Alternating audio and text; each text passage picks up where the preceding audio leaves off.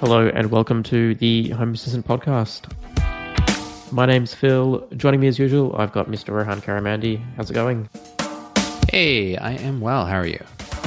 This episode is sponsored by Home Assistant Cloud by Nabu Casa.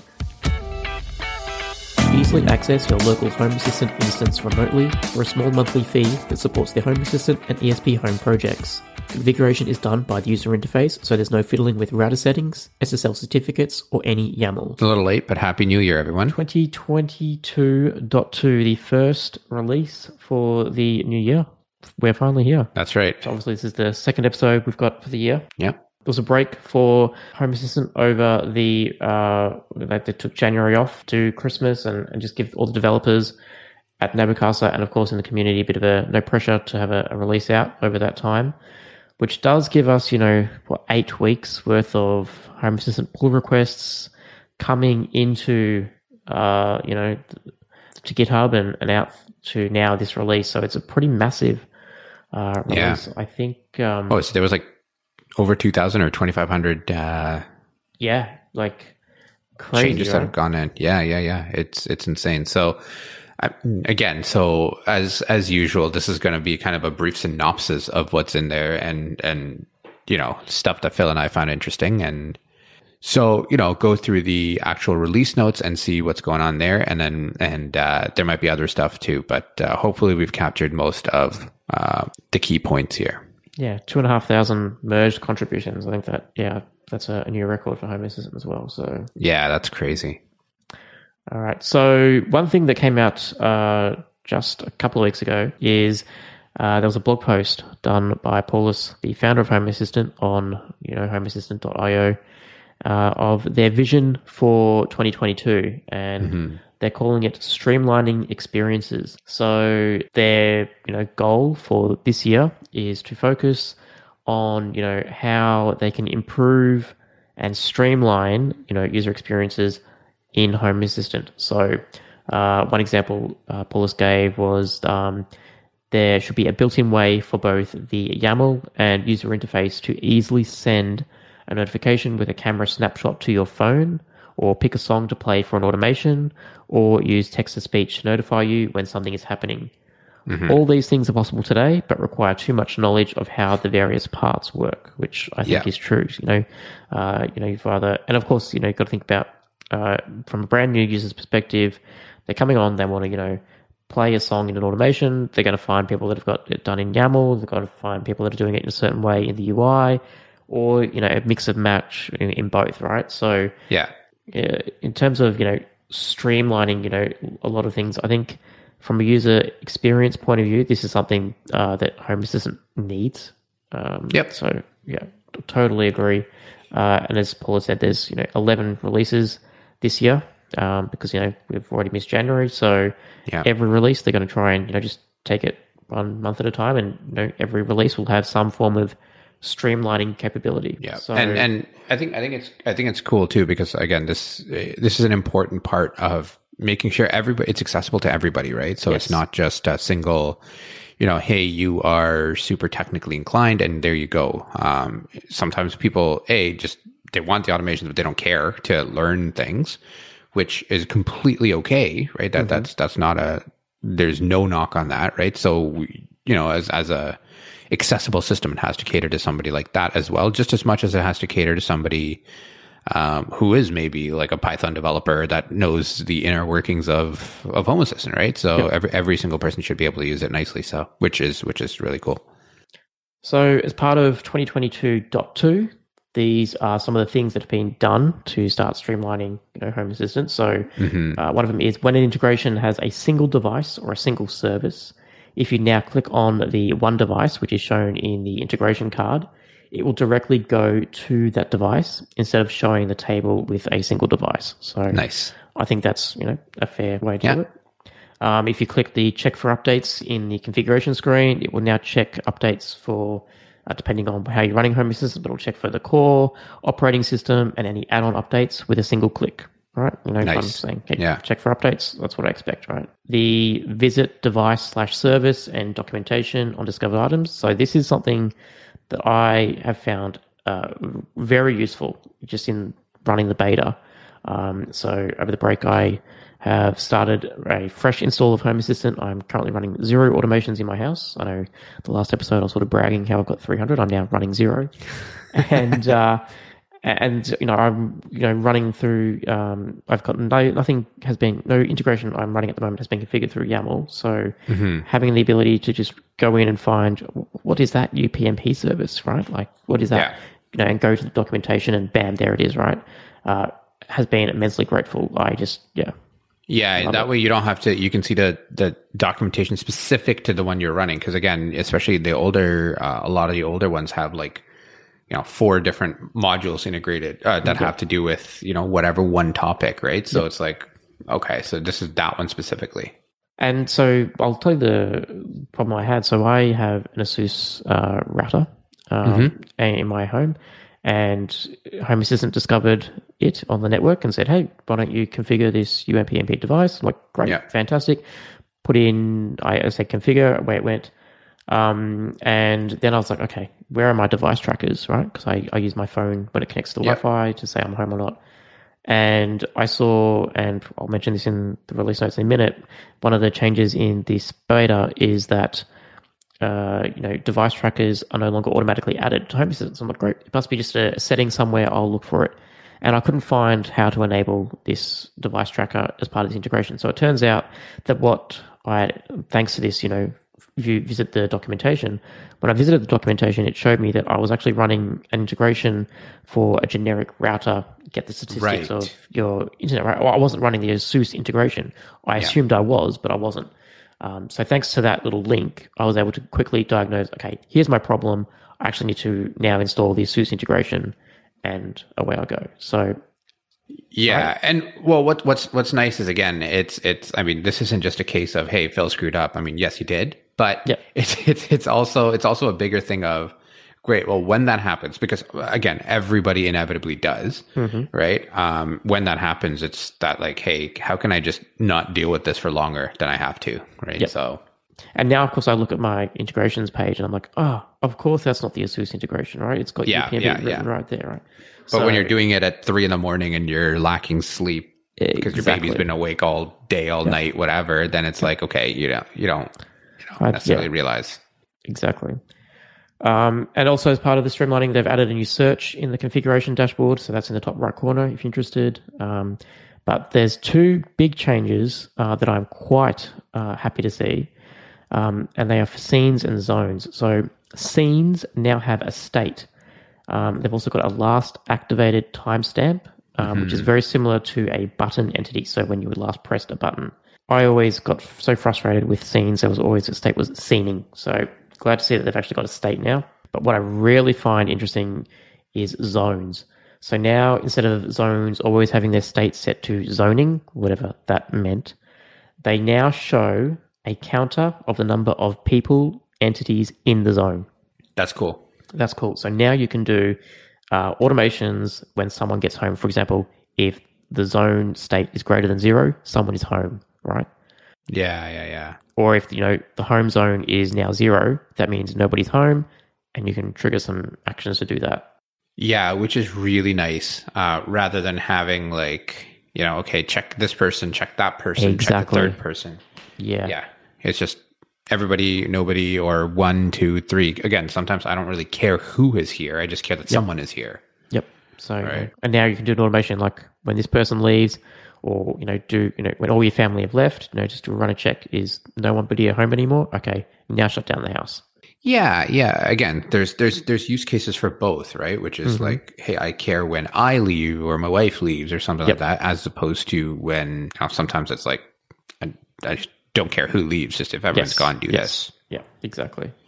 So, but that's awesome. I, I really like that. So yeah, thought that was a fantastic. So yeah, I'm really happy that this is the direction they're taking. It's good to see that this is getting some focus this year. Um, Yeah. and looking forward to more streamlined in the in the in the app. Yeah, and and and I think I think it's been kind of on the back of, of their minds too for a while. Um, Yep. Especially if you see a lot of the messaging around, you know, we got to make things easier, we got to make things better, blah blah blah. But in this case, it's actually like, hey, no, no, no, this is now kind of front and center, and this is where we need to focus, right? So, which I think is amazing. Exactly. So let's talk about some uh, some new features uh, that have come into this release. Uh, if you use the media browser, um, you'll notice that it's been renamed to just media, right? And there's now a media control bar that uh, that shows up at the bottom of the screen, um, which is pretty cool. Um, so just like if you're in like Spotify or something like that, you'll actually see that uh, the little piece at the bottom there, which is uh, really neat. And then you can kind of pick your source and do all of that there. So it's it's uh, it's, it's actually pretty cool. It's good to see the media section getting some love. I know there was sort of a when the media browser first came out. You know, I thought that's awesome, it's fantastic, and then it sort of like didn't get uh, any love. I felt for Yeah. quite a little bit, but yeah, this little tweak, uh, yeah, big difference. Yeah, yeah. Um, speaking of media, actually, there is now local media support for Sonos, VLC, and Roku. So those components can now play local media. Um, if you're using Sonos, you can now even browse other supported media. For example, if you have set up the Spotify and Sonos integration, you can now browse your Spotify to play it on your Sonos devices. Um, there's also Cast has also got support for Plex in the media browser. So absolutely fantastic there. It's actually it's actually nice to see like again. So it's and I know this is kind of the point, but um, you know it's nice to see that Home Assistant's becoming truly a full home assistant, right? Yes, so like yes. you you you kind of. It's that I mean you see it on TV and stuff where everybody walks around with like a tablet and they're like, oh, I can do this, I can do that, and and and I mean people have always been able to have that kind of an experience, but it's typically costed like you know it, it's for like the rich, right? Where it's like, hey, I'm going to put in this super expensive Control Four system or Yep. something like that, which um, or or uh, I mean, again, Control Four doesn't have to be super expensive, but but typically when you see this kind of stuff, it's like very high end, very whatever, and it's Very like, okay, I'm going to integrate yeah. this exactly, and and you know you're going to pay some guy you know a thousand dollars a month or ten thousand dollars a month in some cases to to upkeep, right? Yep. and you know that's that's kind of that's kind of where that is right so uh, it's nice to see that that is actually coming uh you know you're you're a lot closer to having that kind of experience I haven't had a chance to uh, test it yet, but one of the problem I've been having with my is a very Phil problem, but is my Plex uh, instance and my LG TV just don't play nicely together. So um, for whatever reason, uh, when I you know cast something from Home Assistant to my LG TV, the instance of Yeah. the uh, Plex app on the LG TV, uh, Plex will try and start streaming the video, and then it will come up with an error. And I've googled the error code. Um, nothing. I can't debug it for whatever reason. It's just uh, Home Assistant uh, is having the issue. I think um, for whatever reason, uh, yeah, it's just if I try and screen, stream something from the Plex app, it works, but not Yeah. from Home Assistant. I'm hoping you know with all these local media changes um, and the casting updates, maybe it'll fix it. Um, but yeah, obviously I've just re. I've also you know just done a fresh install of Home Assistant, so maybe that'll fix it as well. yeah yeah yeah yeah. That's my Hopefully. rant over. Yeah. that's that's all good um, so Phil also mentioned this one earlier, which is the changes to the device tracker entities. Um, so you know, f- starting this release, uh, components won't automatically add the device tracker entities. Um, so again, which good and bad, right? Bad because it's like one more step, but it's also good because you know sometimes you don't want to track people, or sometimes you don't, especially if you have that privacy mindset, even even within your own home, even though it is locally hosted and everything. Um, sometimes you know you might have kids that are just not comfortable with it, or or parents that aren't comfortable with it, or, or a spouse or yourself that's not comfortable with it, right? So even just having like the Wi-Fi, as I meant, like my Wi-Fi example before, right? Like Yeah. my home assistant, like there was so many device trackers, I have no idea what they were, right? Like yeah, literally a friend comes over and you give them the Wi-Fi password, and then they, you know, don't come over for a month or two, and you've got this device tracker that hasn't been home for a month. You're like, what was that, right? Yeah, yeah, exactly. Like I don't care about like Joanne's iPhone in my Yeah. or even worse, it, that's if you know the host name, right? Or you might just get a MAC address, and you're like, what is this, right? Yeah, yeah, yeah. Exactly, exactly. So it's nice. I I, I actually kind of like that. Um, again, I'm I'm okay with doing the one extra step, right? But uh, if that means that I can tweak and customize a little more, uh, and, or be be selective of who I'm adding on to here, right? Yeah, I agree. Um, so here's a cool function that's been added to people that use templates. Uh, I'm a heavy user of templates. I love uh, templating in Home Assistant, so I think this is going to be very useful. I did have to do some googling just to work out what uh, it was. It was a bit confusing for me in the release notes, but there is now an immediate if function available. So Um, let's say you need to return a value um, if the state of the kitchen light is on. Um, there's now a function that you can call is state, um, you know, like kitchen on, yes, no, and the final two parameters are, you know, true or false, and that gets returned. Um, it basically just reduces the amount of code that you need to do. Um, if you have no idea what I'm talking about, uh, I've got an example in the show notes, and if that still leaves you with no idea what we're talking about, ignore me. This is probably not for you, but I think it's a great addition. So thank you for implementing that. Yeah. Apple TV integration now supports uh, tvOS 15, and uh, what's cool is that there's also app launching now support, so which is pretty neat. So I can say, "Hey, go, you know, whatever, turn on my TV, do all this stuff." and open the Plex app or open Netflix or YouTube That's or cool. whatever, right? So that's Yeah. that is actually really neat. That's um like I don't use uh, Apple TV, but that's like similar to how I'm using my LG webOS, right? Um, yeah. Because I've got uh, those like NFC cards, um, and you know I've got like movie posters printed on the NFC cards. Um, Yeah. The idea being that my daughter will be able to tap uh, a Home Assistant card reader, and what it does is there's an automation that fires, turns on the LG TV, selects an app, um, in this case Plex, and then Yeah. uh, tell Plex, you know, once the app is loaded, to then go and play, you know, whatever item was scanned. So, assuming that Yeah. you could get Plex to run on the Apple TV in a similar manner, you could potentially have an automation uh, to do the same thing. So, very cool. Yeah. That is amazing. Um, if you have a Mazda electric vehicle, um, the Mazda integration in Home Assistant has just had a update. So there's new electric vehicle sensors. Um, it includes the charging level and the remaining range of the vehicle. So yeah, you can get an alert if you're running out of battery. Yeah, that's cool. Um, Soma tilt devices. So there's now support for those. Um, so the Bluetooth blind integration. Um, so again, there's an update where you can now use the tilt and twist version, um, which I think is handy. That's actually stuff that I've looked at in the past. So it's good to know that it's uh, even more being built out. Yeah, I've got a couple of uh, Soma blind controllers, um, and I think they're fantastic. So I've I've seen the Tilt uh, product for a while. I haven't used it. Yeah. Um, but yeah, I think you know if it's if they're as good as the original devices that they've got, then yeah, there'll be a lot of useful people out there. Oh yeah, yeah, yeah, yeah. And and it's I, I uh, genuinely I just wish these products were cheaper. Yes. Um, I I I totally get the you know R and D that goes behind it, the quality that goes behind it, and stuff. But 150 bucks is very steep for that. yeah. And I mean, I'm looking right next to me. I've got three windows, right? So Well, that's it, right? Like I am same thing. I am looking at you know automating some other blinds around the house, and yeah, it's whatever way you cut it, it's not cheap, right?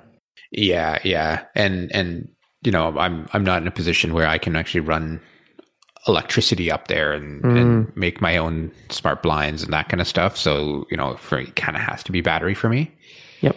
Um, and and I know there are the like the My Smart Blind, and there's there's a whole bunch of different types, but again, all of them end up being like you know one to one fifty Yep. dollars, right? So US. So And depending on the size of your window, right? Like I thought, oh, that's fine. You know, I'll just put some IKEA blinds in, right? The um, yeah, right? I thought fantastic, but the IKEA blinds, like they only have a certain uh, width that they go to, right? Hmm. they're And not customizable. Yep, and if your blinds, you know, if your window is bigger than that width, you're out of luck, right? So Yeah, yeah, yeah.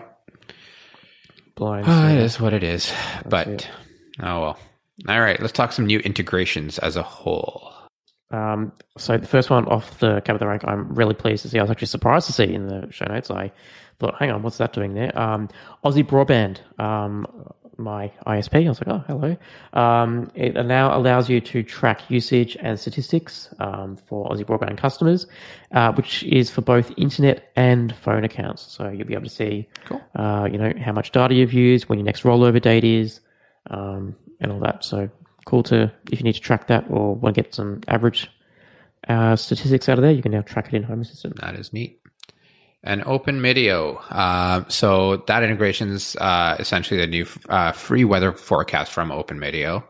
Um, and so basically, they've got APIs for uh, open source developers and non commercial use. So you don't really need an account or an API key. So you can just kind of pull that data in, which is I actually kind of like that. There's no, you don't need to maintain another thing. We're like, oh crap, Yeah. what, it, what, what is it? It's expiring, blah blah blah. So um, yeah, it sounds like that's a decent um, you know, way of doing it, and they collaborate with National Weather Services. So When you need mealtime inspiration, it's worth shopping Kroger, where you'll find over 30,000 mouthwatering choices that excite your inner foodie. And no matter what tasty choice you make, you'll enjoy our everyday low prices, plus extra ways to save, like digital coupons worth over $600 each week. You can also save up to $1 off per gallon at the pump with fuel points. More savings and more inspiring flavors make shopping Kroger worth it every time. Kroger, fresh for everyone. Fuel restrictions apply. May- Maybe it's just me, but there's been so much just talk about um, weather uh, integration into into Home Assistant lately. But I, at least at least from what I've seen, Yeah, it's probably my fault. I think so. I was last very last episode. I was like, oh, I, I need to move away from dark sky, and and it's annoying me, and I didn't know what to use. Yeah. Um, but now that I just did a clean install of Home Assistant, I think um, the default integration that Home Assistant ships with um, is uh, which one is it? It's the uh, Met.no service. Um, so Mhm, I wonder mhm. if this uh, integration, uh, what's it called, Open Meteo, uh, is going to be any better. I'll have to experiment. Um, guess they're both Yeah. free. Um, so yeah, I'll, I'll see what the differences is. Um, could be a good replacement, but at least you know Home Assistant's shipping with one enabled out of the box, so that's good. Yep, yep, yep. Um, all right, this is an interesting one that's come in. Uh, RTSP to WebRTC. So this is an integration that registers uh, with a camera integration to provide a WebRTC live stream for any RTSP camera. So if you've if you've done any uh, you know security cameras around your house and using you know IP cameras and all that, you'll probably know what these um, acronyms mean. The integration initiates a connection to an RTSP to web or RTSP to WebRTC proxy server, and then it converts that into an RTSP stream uh, for a WebRTC stream. So I'm guessing you know you can use Home Assistant as a to view you know other types of cameras in your uh, Lovelace dashboard that previously you know you couldn't do um, as a as a live card maybe. I'd be curious to see if this is just a like if this is so. Do I have to run the a secondary proxy server for this to be? Yes. and I'm guessing that's the case, right? Yeah, So and then Home Assistant connects to that proxy server. Right, right, and then and then from that point, so this is actually pretty cool because again, a lot of a lot of cameras that don't offer WebRTC, and if you require WebRTC for for whatever, you can actually just you know leverage this and uh, and yeah, get that. So that's actually pretty neat. And here's another one for you bathroom uh, loving integration people. Uh, so Steamist, not Streamist. Steamist will allow you to uh, monitor the state of your steam shower. Um, so I guess they, they, they build and produce steam showers. Yeah. And you can turn on and off the steam generator. So I guess that's uh, it's interesting. I think I think that'd be handy, especially if you're using like a voice uh, system to be like, hey, you know, turn on the steam, turn off the steam. Um, so Is yeah, that like a is a? Do you think that's like for a sauna or something? I've never heard of a, a steam shower before. Like, Um, I think it's the one where I, I've I've seen them. Um, I wish I had one, but I, I do not. wow, yeah, But like, yes, it's stylish design for every luxury location. yeah. Think like think sauna style. Yeah, right. Yeah. All steam showers have three basic components: the steam generator, the in-shower digital control, and a steam head. And in each of these key areas, Steamist offers unparalleled quality and flexibility. Wow. Okay, there you go. Well, they they they can pay us now for, for that for that plug. No, I'm kidding. It is it is cool. I mean, I I, I really like those kind of things. Um, Clearly, I have not stayed in a uh, luxury enough location to warrant a, a steam shower before. So yes, yes. No. You, you need you need to up your up, style. up my style apparently. Um, there's 450 designer finishes in case anyone's uh, interested. So, um, yeah, someone clearly is because they've created the integration for it. Um, yeah, I mean, Steam cool. More showers. the merrier. steam showers, I've never heard of them, but there you go. Yeah, yeah, yeah. They're they're they're. I mean, again, apparently it's supposed to be really good for you, and and whatever. Again, we're, Hmm. we're definitely getting on a tangent here, but but apparently it's it's supposed to be uh you know pretty like it, it's good for your body, whatever, right? And Yeah. and listen, I, I will never turn down a sauna like experience in my bathtub, um, but but Right. but I, you know, uh, hey, listen, if if I ever have the money, and, and again, I, I, haven't looked at how expensive these things are. I mean, from what Phil described, it seems very quote unquote luxury. Only the luxurious uh, of luxury locations can have a steamer's shower. That's right. So, um, I mean, again, hey, it'd be pretty cool. But yeah, again, Steamist, if you'd like to sponsor us, we are always open to that. Uh, no fancy yeah. voice required. I can that's right. That's voice. right. Yeah. All right, some breaking changes in Home Assistant. Um, now, if you're looking at the release notes, there's a whole bunch of breaking changes. You know, two and a half thousand tons um, uh, contributions this episode. Uh, sorry, this release. That doesn't mean um, that that's all bad news for breaking changes. Um, I'm going to spin off a whole bunch of uh, integrations in a minute, but most of the um, breaking changes are actually from uh, YAML moving into the UI in terms of uh, what has been done in previous releases. Right. So this is now um, completely remove your YAML if you already have it in here. So any of these integrations, including Flume, Foscam, Enphase Envoy, Azure Event Hub, Environment Canada, Open Garage, Aurora ABB Power One Solar PV, Efergy, Magic Home, Broadlink, the CO2 Signal, DLNA Digital Media Renderer, Nuki, Honeywell Total Connect Comfort, Google Maps Travel Time, Philips TV, TP-Link Kasa Smart, Stookalert, VLC Media Player via Telnet, the Logitech Squeezebox, Samsung SyncThru Printer, the Waze Travel Time Sensor, SMA Solar, Netgear, the Nmap Tracker, and Kinetic ND MS2. All those integrations are, can no longer be configured through YAML. You must configure them through the UI. And if you have the YAML still somewhere, you may uh, need to remove it in order to run Home Assistant. Yeah, and and and again, if you're seeing issues and stuff, check your logs because it'll probably yeah. be shown there. Yeah. Um, so again, to what Phil said, those are just stuff that's that's you know moving to the UI. Um, we typically you know see a couple of these anyways, um, and this is just you know the compilation of that. Essentially, it's it mm. getting pulled out of the code. So uh, some other breaking changes. Uh, so Z Wave or Z Wave JS. Uh, so because of a schema change, uh, you essentially need version 1.14.0 or greater of ZWave.js server. Um, so just make sure you're uh, using the latest version. Yep. So, no, um, I have I have heard really just talked to a couple of people. I've I've heard pretty positive things about uh, Z-Wave, Z-Wave, whatever you want to call it, JS. Mm-hmm. Uh, and people seem to be genuinely impressed with it, at least for the couple of people that I've talked to. So yeah, well, how about you talk to me about? Okay, okay, okay. As I just mentioned before, I've, I've got a fresh instance of Home Assistant for the new year, right?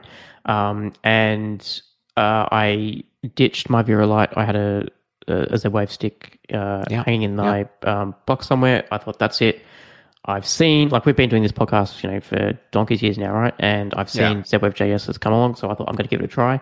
And yeah, can Garrett, like, can I can say I have been very impressed. Um, so I'm using uh, Home Assistant in a Docker container still, so I had to spin up a, a separate Z-Wave JS container. Um, so Z-Wave JS to MQTT, I believe, is the container I'm running. Um, and I've put in uh, the Home Assistant WebSocket uh, URL, and mm-hmm. it just talks to each other. Um, even to the point where inside Home Assistant there is a link device button. Um, yeah. And I, when I link a device through Home Assistant, it comes through the UI yeah. through there.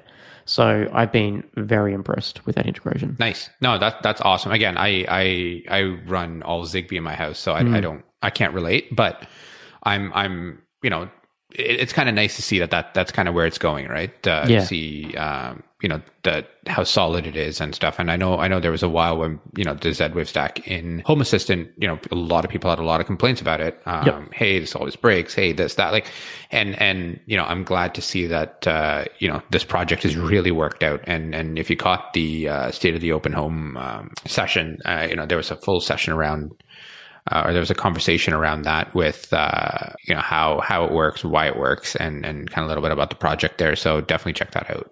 It's pretty pretty neat.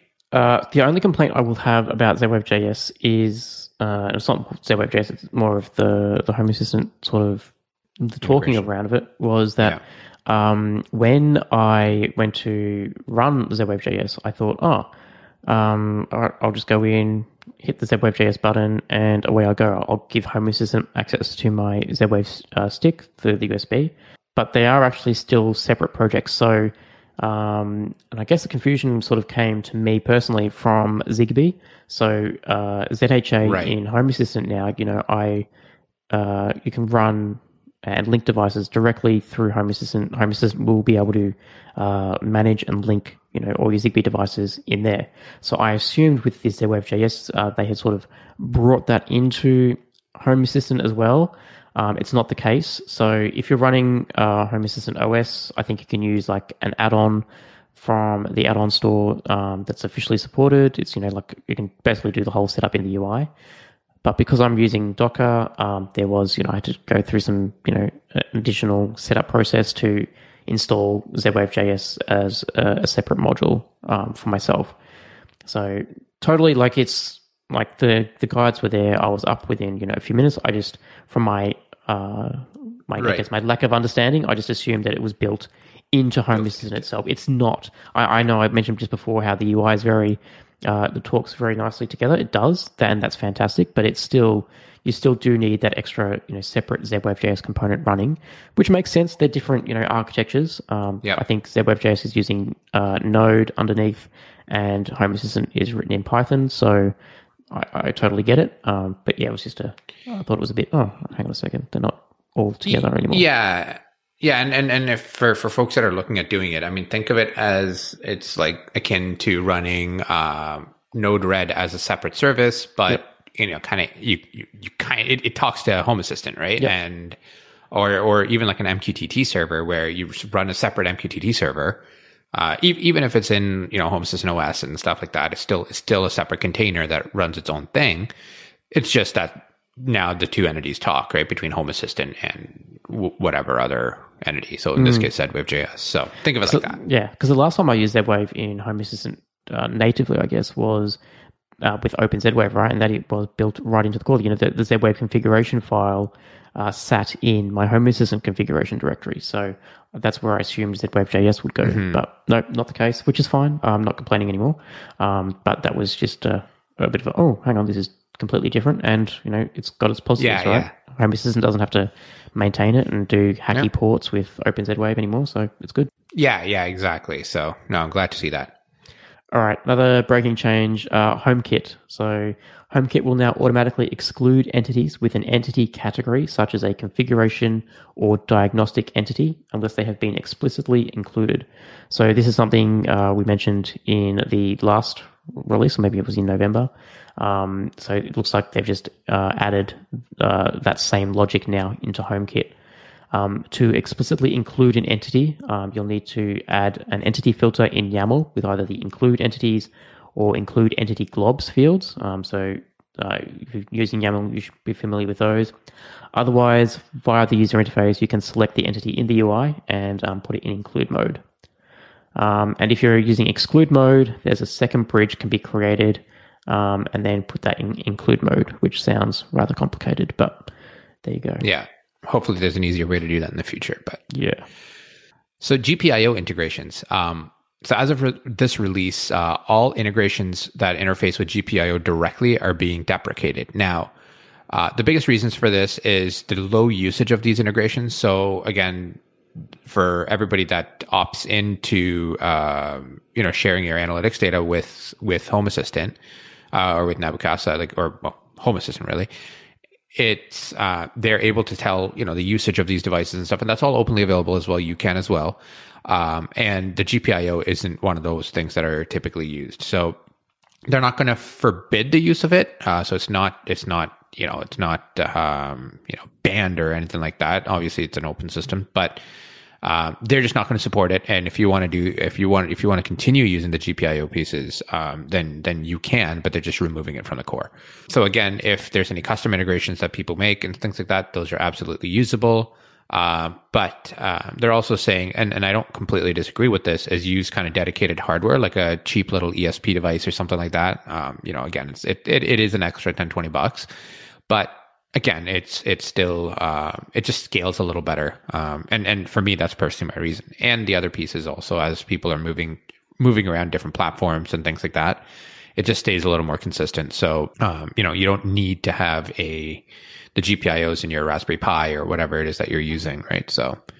Uh, and and if you have none of the, if you have no idea what any of these means, then you do not need to worry about this breaking. Yeah, if you're running Home Assistant OS, then you would not need to know. Where, I don't think you have exposure to the GPIO stuff anyway. So, um, yeah, it's only really if you're running like on a Raspberry Pi or something like that, and you're running it without any Docker or anything like that, you have direct access to those pins. Um, Yeah. yeah.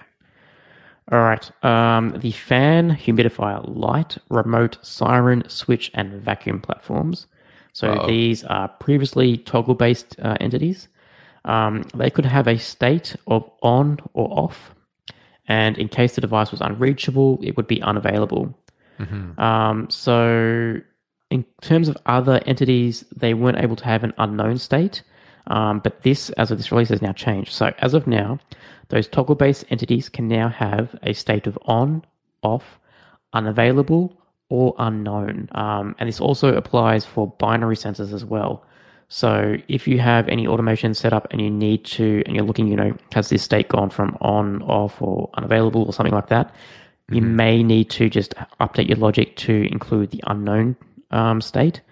Sort of bringing consistency to all the platforms. It's sort of a a tricky one. So yeah, I guess that unknown state is you know there for consistency, and it's also maybe in you know like when my Home Assistant is starting up and the component's not ready, is it unavailable? We don't know yet. Is it off? On? We don't know. It's unknown.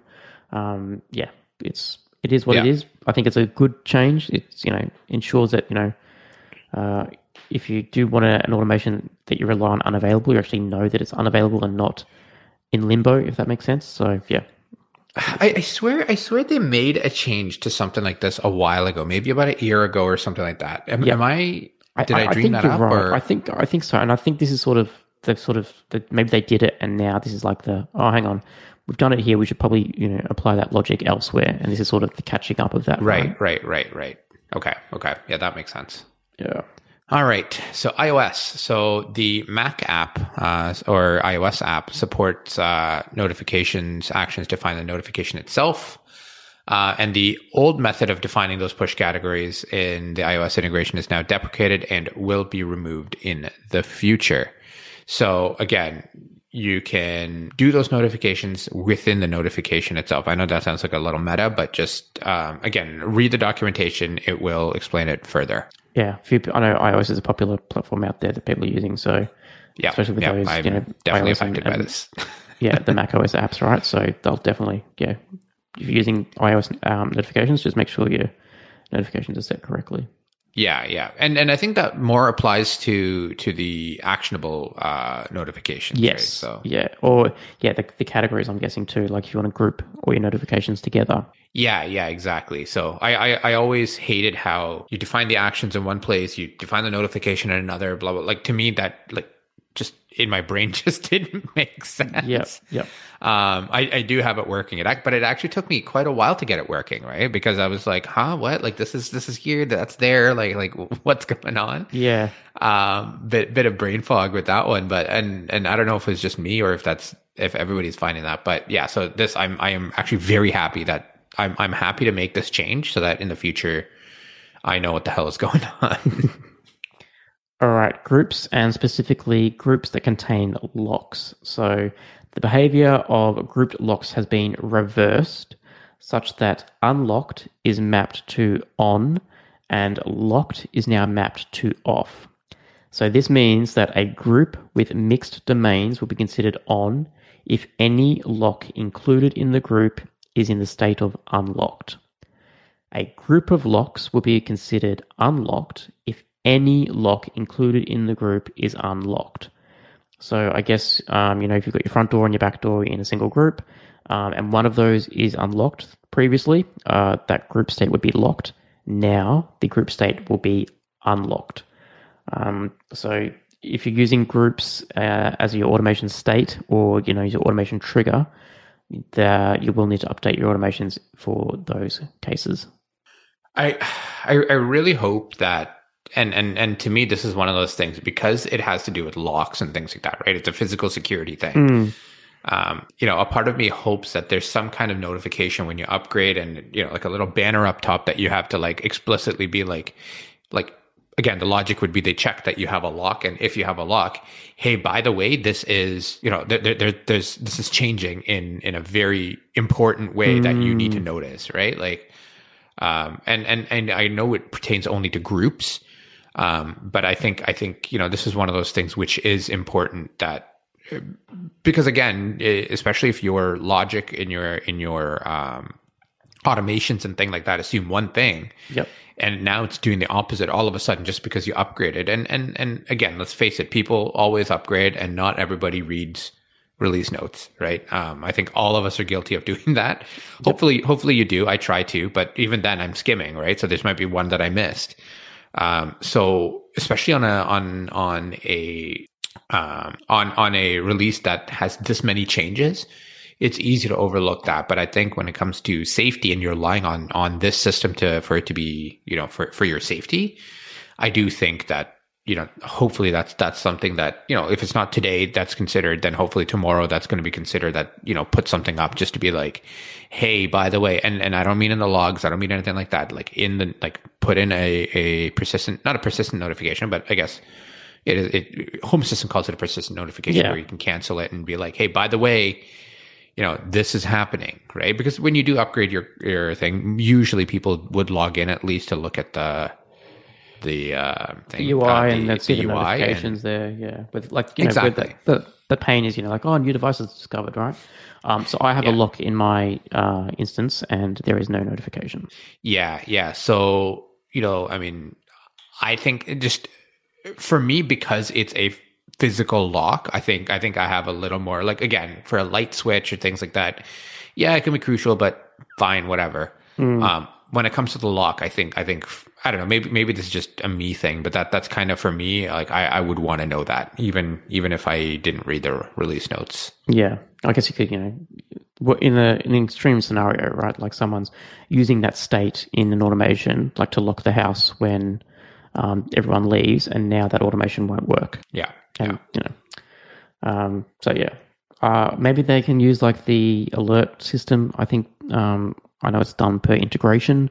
Maybe they could just do like on the group integration or something, or any integration that uses a lock component. Maybe they could do an alert for just for a month or something um, to, as a quick win, maybe. Um, yeah, yeah, hmm. so, something like that, right? So, yeah.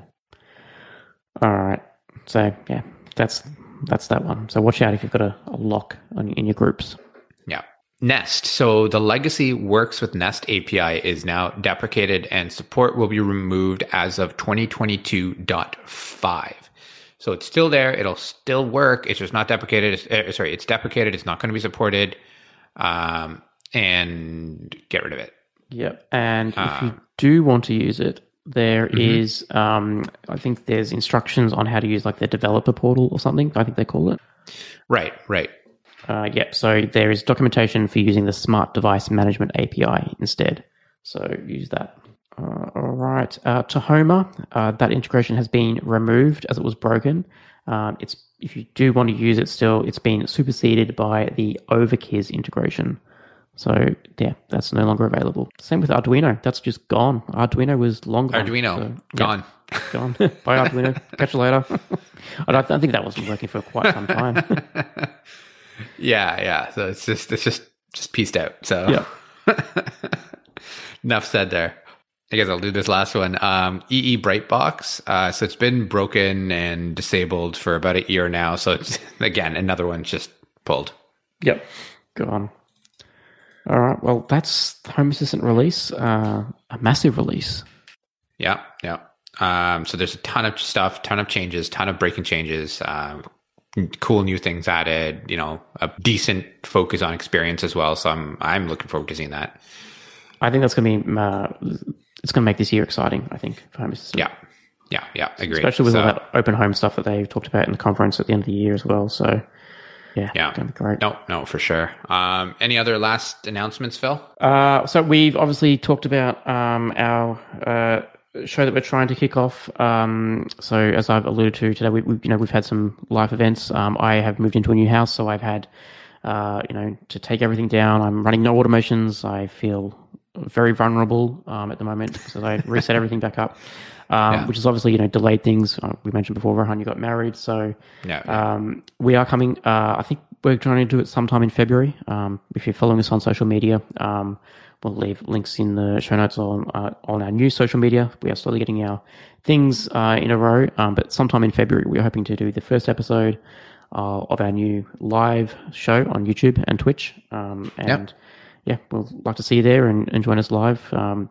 talking, you know, not just home assistant. We want to branch out into the smart home. Um, that's why it's, you know, we're calling it the All Things Smart Home Show. Um, And yeah, I'm, I'm pretty excited. What about you, Ron? Yeah, no, for sure. And, and there's already been um, like a hundred and something people that that are following us on on YouTube, which is Yeah. amazing. I mean, we don't have any content there yet. I think I think we just uploaded the logo like three days ago. So Yep. uh, you know, so you know, thank you everyone for for uh, following that, and yeah, feel free to go on subscribe. Um, we'll we'll leave a link to our uh, YouTube uh, URL in in the show notes as well, and that way you can go in and uh, yeah, subscribe, follow us, see see what's up, and then yeah, so hopefully around the February timeframe we will have some content uh, up and running. So again, the format we're mostly thinking right now is kind of a live show. But again, with just nature of YouTube and Twitch and stuff, even though it is live, it will be recorded. So even if you know the time zone doesn't work out for you or something like that, it, you can still catch up on it. Um, yeah, and and you know, as Phil and I figure out content and we get all that stuff done, we'll be putting up more stuff. So keep an eye out. That's it. Rohan, thank you very much. Another great release episode. Um, speak to you soon. All right, cheers. Cheers. If you want to share your Home Assistant journey or come on as a guest, reach out to us at feedback at hasspodcast.io. That's H A S S podcast.io.